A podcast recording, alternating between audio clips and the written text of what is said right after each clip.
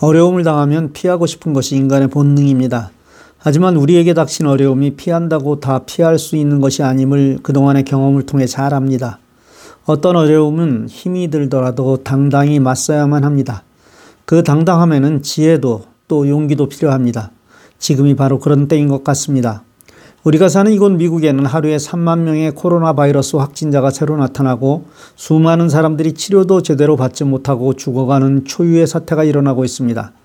이때 먼저 우리의 삶을 돌아보면서 잘못된 방향을 수정하고 또 새로운 각오를 다지며 지금까지 미루던 것들을 배우는 전화위복의 기회가 되시길 기도합니다. 오늘부터 여러 번 우리가 가장 많이 사용하는 카카오톡에 대해 다루겠습니다. 이 글을 읽으시며 카카오톡 나는 많이 알아 80점 정도는 줄 수 있어 하고 스스로 점수를 주시는 분들이 많겠지만 안타깝게도 제가 드리는 점수는 대부분 30점 미만일 것입니다. 이 점수를 70점까지만 끌어올리신다면 장담하건대 여러 면에서 삶의 질이 달라질 것입니다.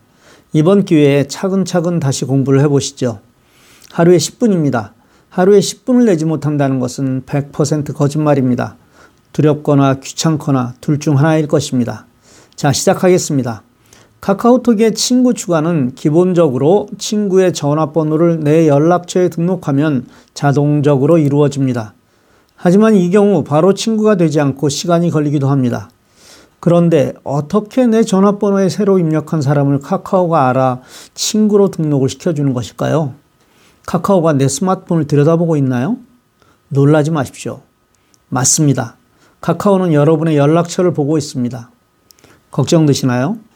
그렇다면 혹 내 스마트폰에 있는 비밀스러운 것들을 그들이 보거나 은행, 크레딧 카드 등 정말 귀중한 자료가 도용되는 것은 아닐까요? 예, 합리적 의심입니다.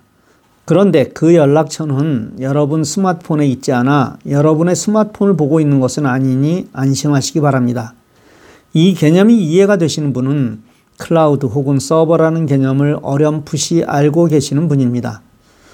내가 전화번호를 등록하면 그것은 구글 계정에 의해 구글의 내 연락처에 저장이 됩니다. 그리고 카카오는 정기적으로 내 스마트폰이 아닌 구글에 있는 그 부분을 읽어 새로운 친구를 카톡 친구로 자동 저장하는 것입니다. 어떻게 그게 가능하냐고요? 예. 여러분이 카카오톡에 가입할 때 그렇게 하라고 동의하셨습니다. 어쨌든 그것이 가장 보편적으로 카톡의 친구가 되는 방법입니다. 내 연락처에 등록된 사람이 카톡을 한다면 친구는 자동으로 카톡 친구가 됩니다. 그런데 그렇게 되지 않는 경우가 있습니다. 연락처를 구글이 아닌 스마트폰에 저장하는 경우입니다. 사실 많은 분들이 이렇게 되어 있습니다. 이 부분은 별도로 다시 말씀을 드리겠습니다. 두 번째 방법은 QR코드를 이용하는 방법인데 이 방법은 네 가지 메뉴 중 세 번째인 친구 찾기에 있습니다. 사회생활을 하다 보면 만나는 사람 중에 카톡은 괜찮아도 전화번호를 알려주는 것은 조금 꺼려지는 사람이 있을 수 있습니다. 전화는 상대방이 계속 다른 번호로 전화해 오면 막을 방법이 없지만 카톡은 원하지 않을 경우 바로 친구 차단을 하면 되기 때문입니다.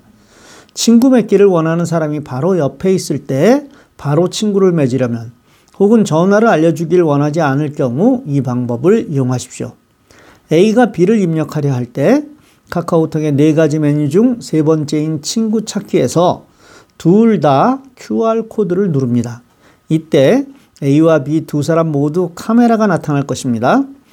B의 스마트폰에서 오른쪽 아랫부분에 있는 내 프로필을 누르면 내 QR코드가 나옵니다. A는 현재 화면이 카메라이니 카메라에서 그 QR코드를 사진 찍듯 비추면 자동으로 읽어서 친구로 등록합니다. 한 사람은 카메라, 다른 사람은 카메라 아래에 있는 내 프로필을 눌러 QR코드를 만들고 카메라로 QR코드를 읽어드린다는 말입니다. 이해하셨죠? 이왕 공부하시는 김에 정리 하나 하고 넘어가겠습니다. QR코드란 무엇일까요? 언제부터인지 정사각형 모양의 불규칙한 마크가 바코드 대신 보이는데 특수기호나 상형 문자 같기도 한 이 마크를 QR코드라 합니다. QR은 Quick Response의 약자로 빠른 응답을 얻을 수 있다는 의미입니다. 흔히 보는 바코드 비슷한 것인데 활용성이나 정보성 면에서 기존의 바코드보다는 한층 진일보한 코드 체계라 보시면 됩니다. 오늘 두 가지 방법에 대해 배웠습니다. 하나는 전화번호를 입력하면 자동으로 친구가 되는데 그 원리에 대해 공부했습니다. 두 번째는 전화번호를 알려주지 않고 친구가 되는 특히 여자분들에게 아주 유용한 QR코드를 통해 카톡 친구가 되는 방법을 말씀드렸습니다. 다 아셨다고요? 그래도 오늘 내 연락처에 친구를 등록하면 어떻게 친구가 되는지 아신 것만으로도 많이 배우셨습니다. 다음 시간에는 친구가 되는 또 다른 방법들에 대해 말씀드리겠습니다. 요일조차 구분하기 힘든 요즘 무엇보다 삶의 리듬을 잃지 마시고 나름대로 규칙적인 삶을 잘 살아 훗날 내가 그때 참 잘 견뎠다 하고 칭찬하시게 되길 기도합니다. 힘내라 대한국인 감사합니다.